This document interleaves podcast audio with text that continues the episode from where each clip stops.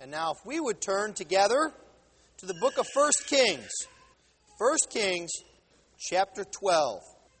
We're going to be looking at the first 24 verses. I'll start by reading the very first section to set our minds on this passage. 1 Kings chapter 12, the first five verses. Rehoboam went to Shechem for all Israel had come to Shechem to make him king. And as soon as Jeroboam the son of Nebat heard it, for he was still in Egypt, where he had fled from King Solomon, then Jeroboam returned from Egypt, and they sent and called him. And Jeroboam and all the assembly of Israel came and said to Rehoboam, Your father made our yoke heavy. Now, therefore, lighten the hard service of your father and his heavy yoke upon us, and we will serve you. He said to them, Go away for three days, then come again to me. So the people went away. Thus far, the reading of God's word. Let us pray. Heavenly Father, we ask that you would open up your word to us, that we might know you better that we might love you better, that we might serve you better. We ask this all in the name of our Lord Jesus Christ. Amen. Have you ever had the experience of watching a film or reading a book about a historical event where you already know from external sources what's going to happen? Say, for example, you were watching a film about Pearl Harbor or the Battle of Gettysburg or the lead up to the great 1929 crash in Wall Street. You can watch it, but there's a part of you that kind of gets anxious because you know what's going to come. You know there's bad news right around the corner. And you just wait to see how it works itself out. And oftentimes, if the film or book is only loosely related to reality, one of these based upon a true story, sometimes you wonder how they're going to manipulate the characters to get to the outcome. You're watching it and you say, you know, I know he's supposed to die, but I wonder how. What are they going to do? Sometimes, especially in historical passages like this, the Bible can seem like that to us. We come to this text this morning, and it's almost an afterthought because you and I already know what's going to happen. We looked at it last week, didn't we? God has told us exactly what is going to happen to the kingdom of Israel. And so we sit back and we wonder, how is it going to happen? And oftentimes, if we're honest with ourselves, we look and we think, well, is this going to happen against everyone's will just so that God's word remains true? Or we say, I wonder if God knew ahead of time what was going to happen and he worked his word to coincide with it. Well, this morning is a wonderful passage that serves to us as a warning, it serves to us as a promise of the gospel. And it shows to us, I think, in a nutshell of narrative, the way in which God interacts with his people. It's a lot to be seen here.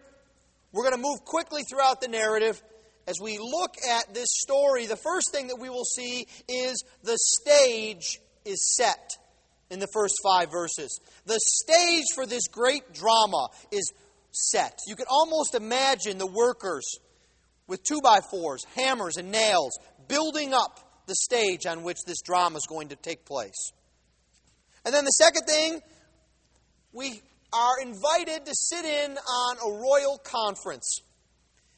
And Rehoboam, the son of Solomon, reacts just as so many sons do between the ages of four and eight. You're talking but I'm not listening. That's essentially what he says. You're talking, but I'm not listening. My mind is already made up. And then, inevitably, we see the outcome of the story of this great drama. The outcome. And then finally, and most importantly, we see the story behind the story. Well, let's take a look then, diving in here at the beginning of our chapter 10, 12. The stage is set, and the first thing we see is the man who would be king.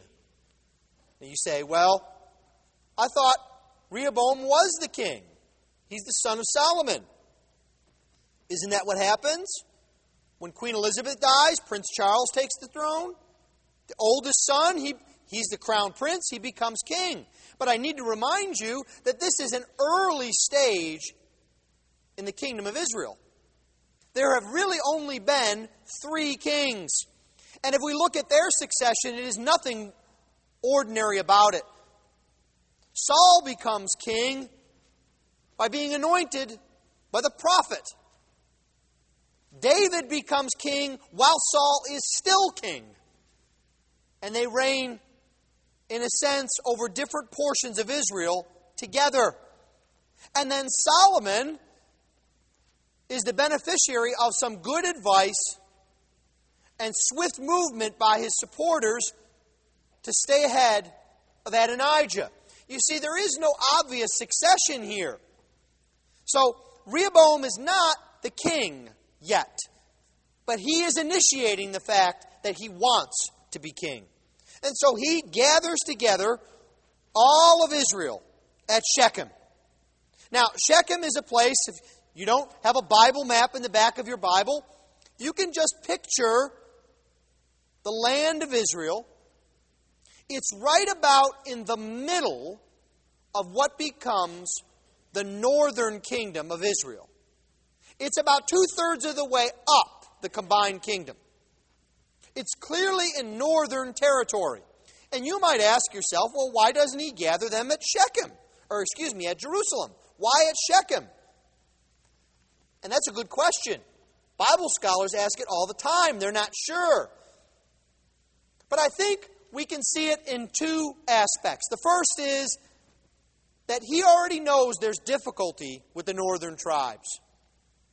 My guess is that Solomon has said something to him about difficulty with the north. He may not have relayed the entirety of the prophecy, but he surely at least warned him that there would be trouble from the ten tribes. So, Rehoboam goes north.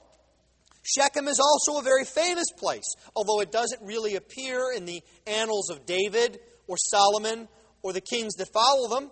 You may remember it as the place in Joshua 24 where Israel renewed their covenant with the Lord. It's also the place where Joseph's bones are buried. So it's an important historical place. And all of Israel gathers together there to hear from Rehoboam. But Rehoboam isn't the only man who would be king. There's also a man by the name of Jeroboam. And yes, it's okay at times to get them confused. They do rhyme. But Rehoboam is the son of Solomon. Jeroboam is that man, the son of Nebat, who was one of Solomon's servants who had fled to Egypt because the Lord had told him he would be king over the first ten tribes. He was afraid of Solomon. He had run away because he didn't want to be killed. And notice what happens now. At the beginning of our text, we see he's still in Egypt, and he finds out that Rehoboam is now there to be king, and what's the first thing he does? He comes back. Not so afraid anymore. We already see in that little text the difference between Solomon and Rehoboam. Jeroboam isn't afraid at all of Rehoboam. Remember that as we hear Rehoboam's boast later. Jeroboam says, Oh, this guy, the son is in power now. I'm going to go back and see what happens. So he comes back, and he already has the trust of the people. You see, Rehoboam gathers together Israel, and Israel wants to hear from him, but look at what Israel does. They send for Jeroboam and they call him and they make him their spokesman. Look at how often his name appears in that first paragraph. You see, he already has an in. We might even say that he is the front runner.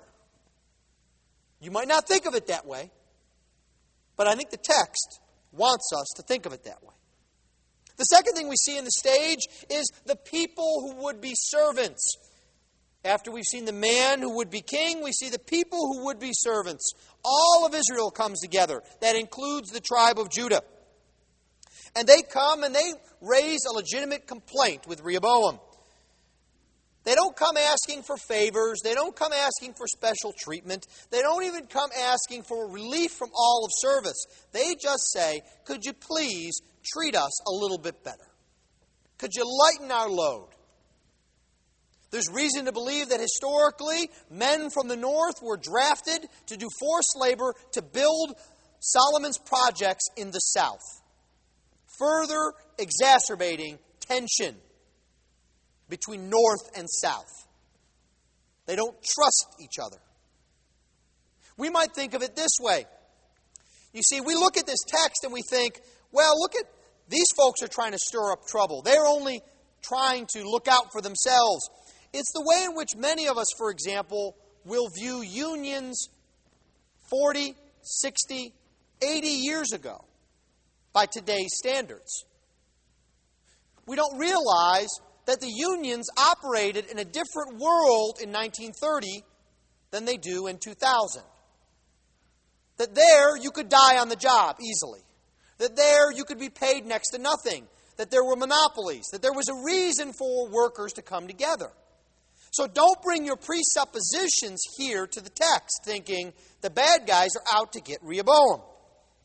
But then also don't think, well, these guys are just trying to get what they deserve because they're also doing a bit of politicking. The, the language that they use is very interesting. They say, We need relief from the hard service and from this yoke. You know what that language would remind an Israelite of? Egypt. It's the same language. Do you remember when it was said that Pharaoh made the Israelites' life hard? Same word and they were in bondage with hard service. Same words. They had a yoke upon them. So they are playing this up for all that it is worth. They're exaggerating for effect. So you can already see there's a big tension going on here. So what's going to happen? Well, Rehoboam says, Time out. I don't want to give you an answer now. Come back in three days. Don't you all wish you could do that? When there's difficulty in the home or difficulty at work, time out. Come back in three or four days. I'll give you my answer. Well, Israel says, okay, we'll give you three days, and we'll go off.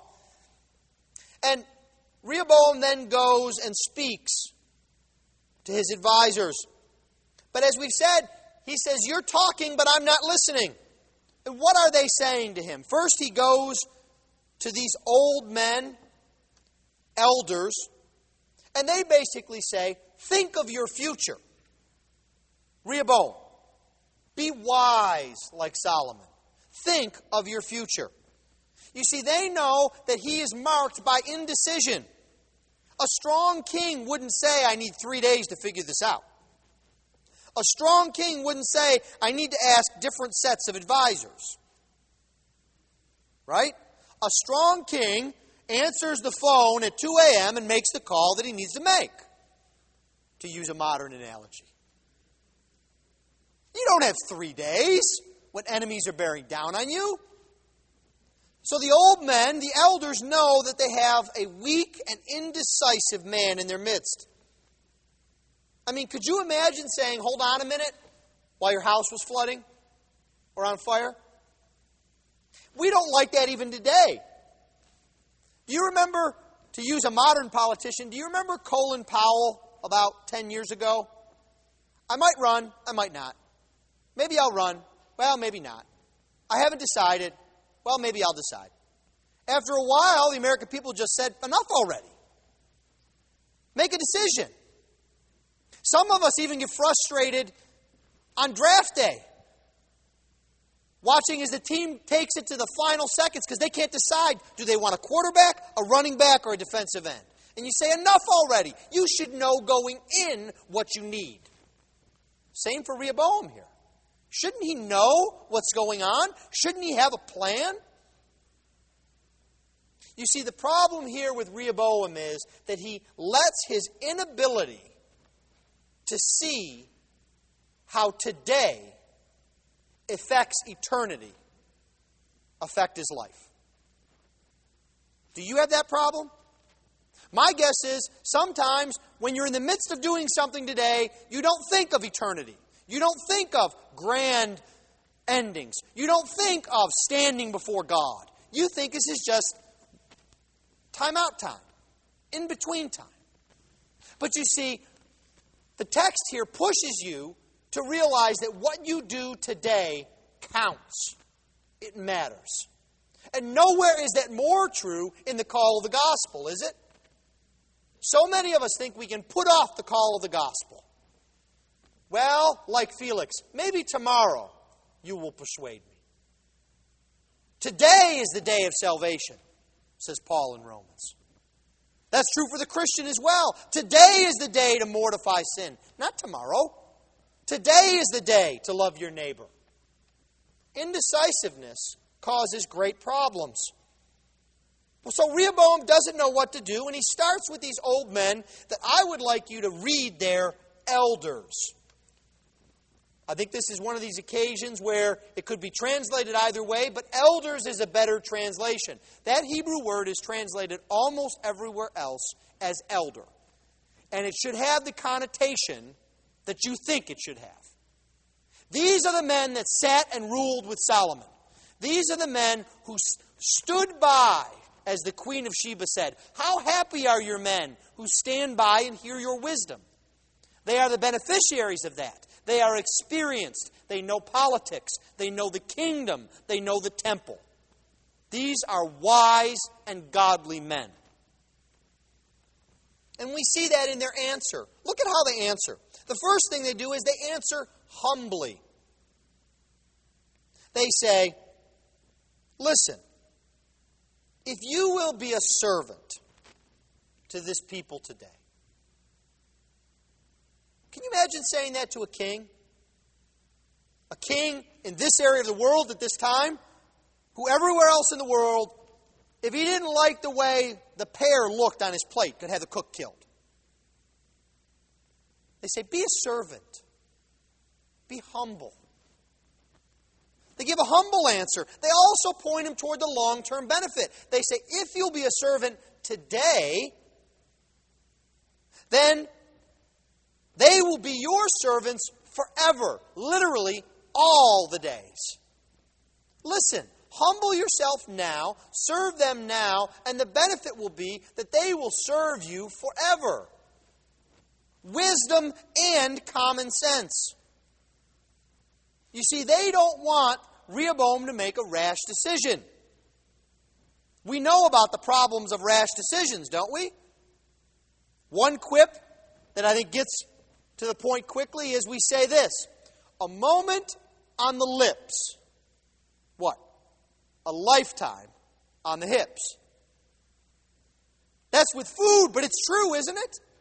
How many of us think about the decisions we need to make right now and the impact they will have on our lives for decades? Do you think about that when you choose a college, young people? Or are you more worried about what colors the team has? Or how big the building is? Are you worried about is there a good local church there? Can you have skills where you can support a family? Will you make good Christian friends and have fellowship? Do you think about that when you choose a job or a house? You see, these decisions affect us over a period of time. And the wise men give wise counsel. And so, what does Rehoboam do? He nods his head, says, Yeah, yeah, yeah. Let me go get back with my boys. Let's see what they think. So he goes over to the young men. Now, I want you to notice something here. I've told you that little words in the Bible mean something, especially pronouns. I want you to notice where Rehoboam's loyalty, loyalty lies. He needs three days to make a decision, and he wants to consult with two groups. He comes to the first group and he says, in verse 6, How do you advise me to answer this people? Then he goes to the young men. And in verse 9, he says, What do you advise that we answer? Do you notice that? Old men, what do you think? My guys, what are we going to do? His loyalty's already there. It's ironic because he's not a young man. He's not a young buck. He's 41 years old, chapter 14 tells us. But it makes sense with his personality. He's insecure. He's indecisive. He's got to hold a rally to make sure he's king. He needs three days to decide. He's already made up his mind, but he wants to be supported. He needs a cadre of yes men. This is Rehoboam's personality. Don't think he's just some doddering fool that listens to the wrong set of advice. No. If they were all out sick, he would say the same thing. It's part of his character. And these young men answer proudly and insecurely.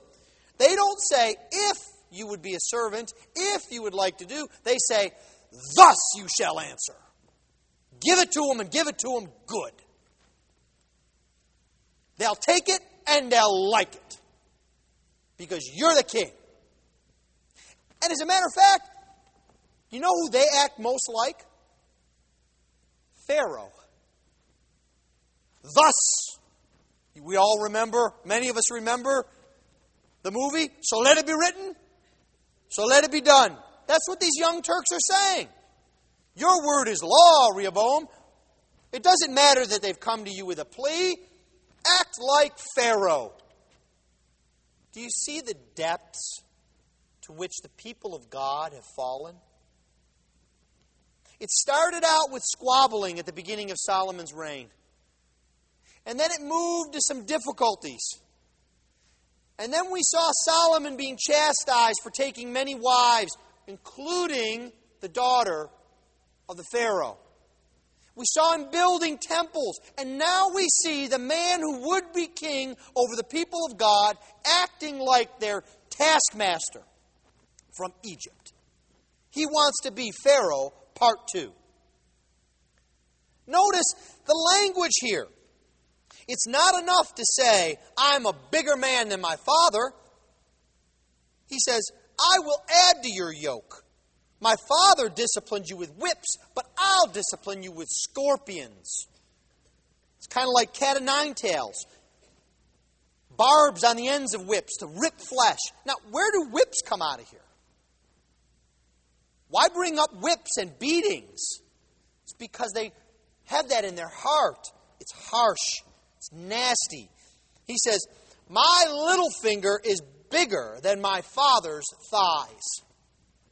I am, you thought my father was big with the temple and all the trade routes? You ain't seen nothing yet. And I want you to know that this comment is deliberately crude.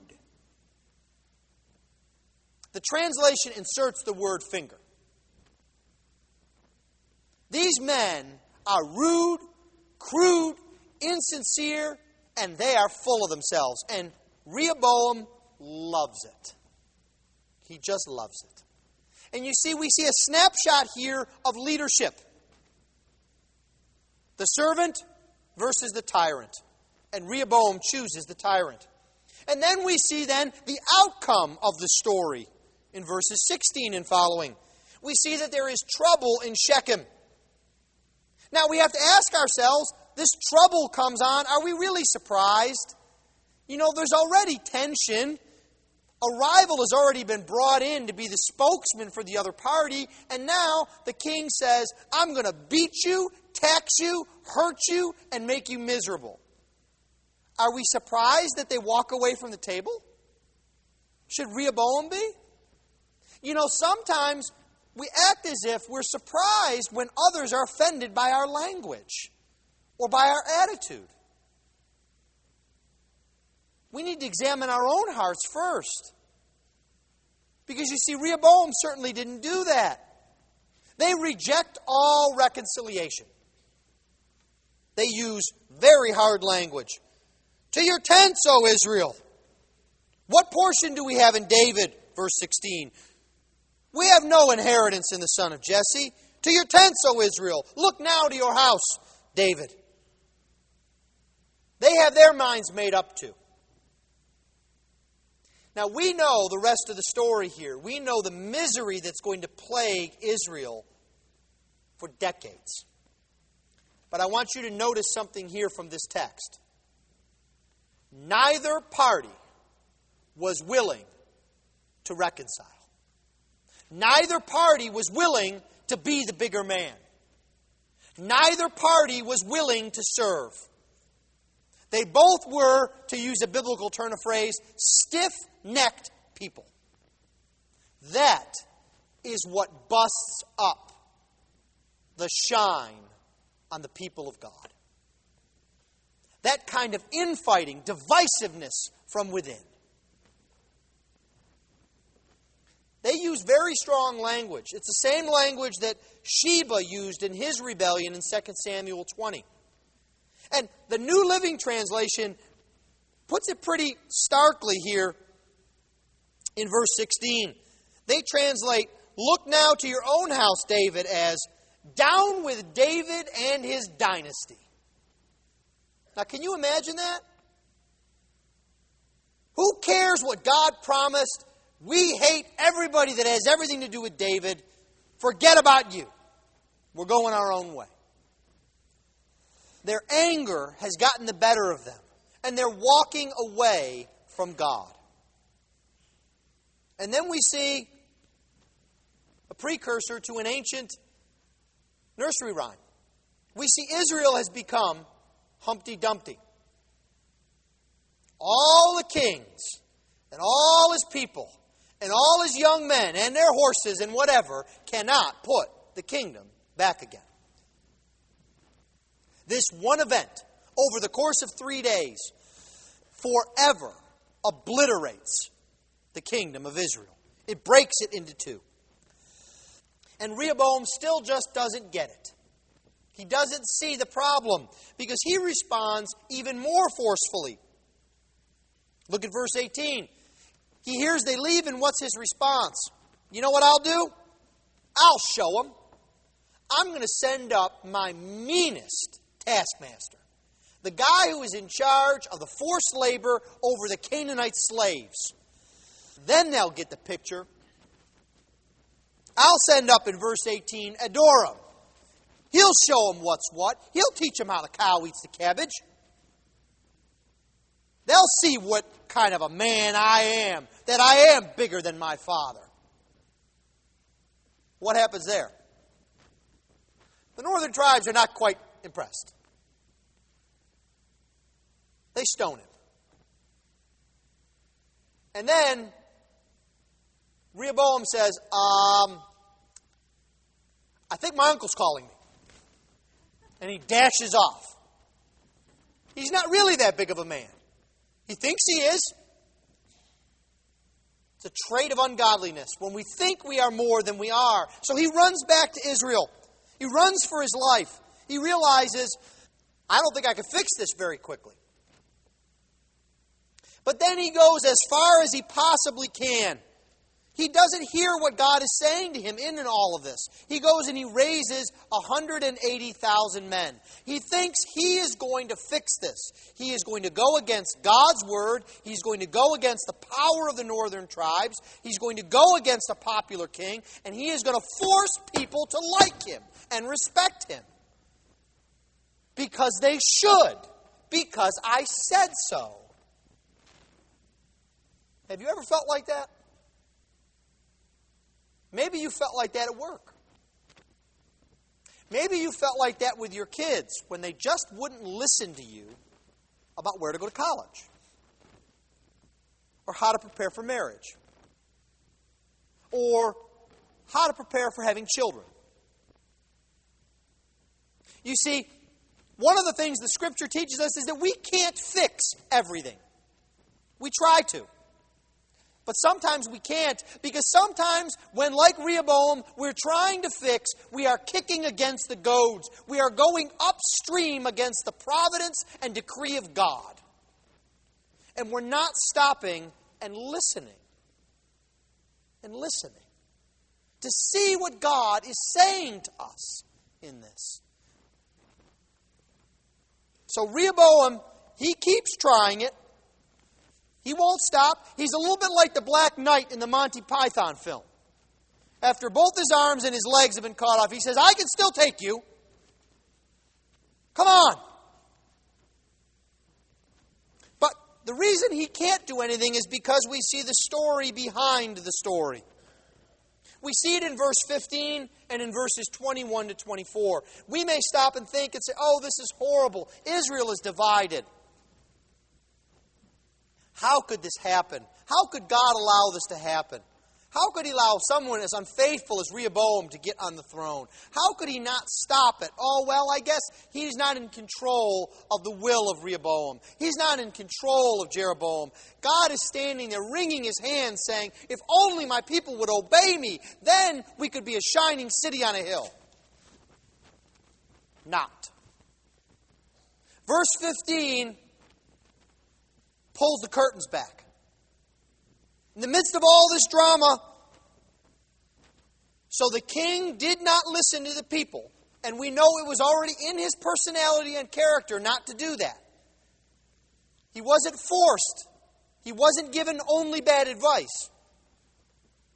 He did not listen to the people, for it was a turn of affairs brought about by the Lord, that he might fulfill his word.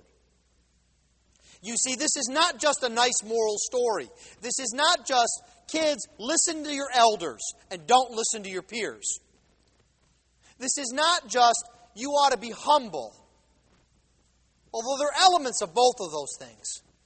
This is a story that God is directing and behind all events. It's as if God says, You know, Rehoboam, you want to be like Pharaoh? You don't know the half of it.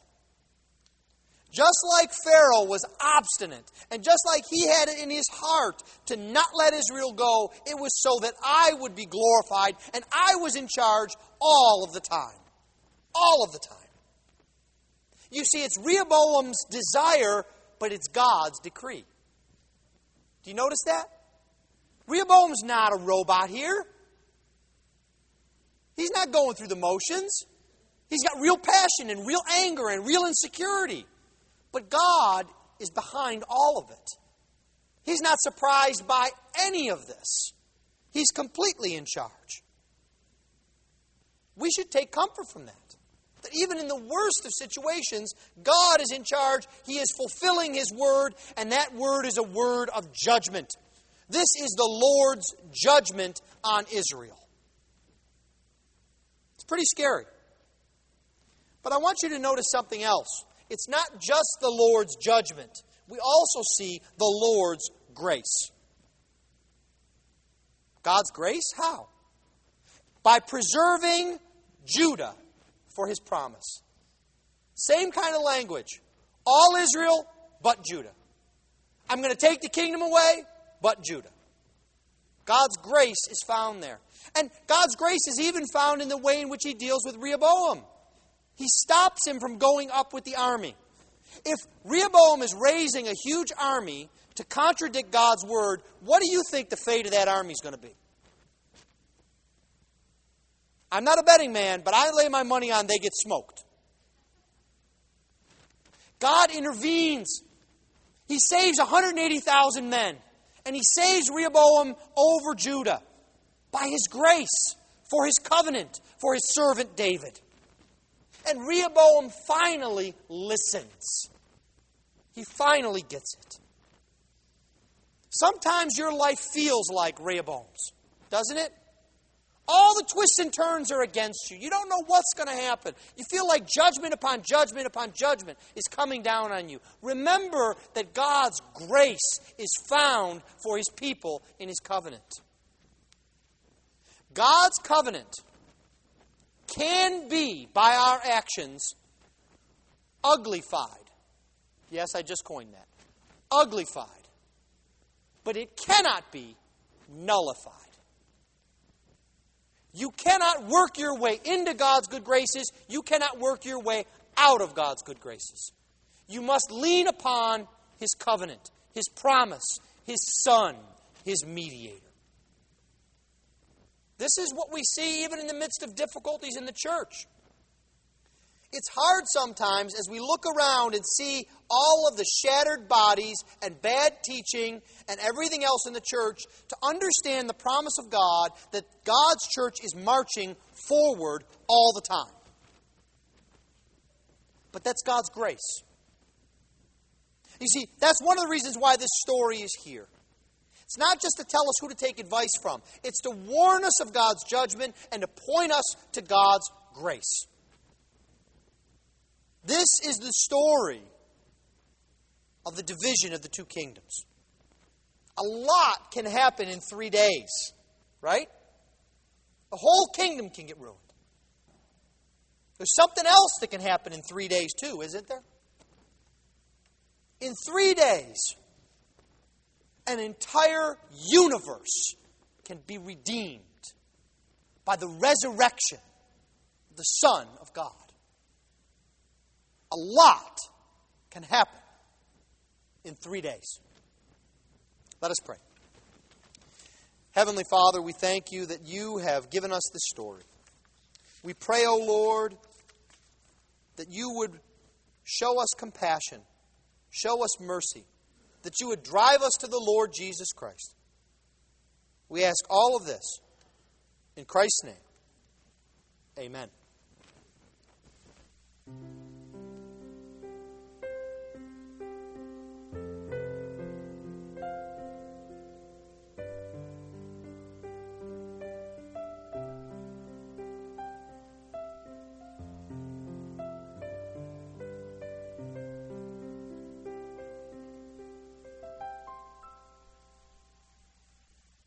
Now may the grace of the Lord Jesus Christ and the love of God and the fellowship of the Holy Spirit be with you now and forever. Amen.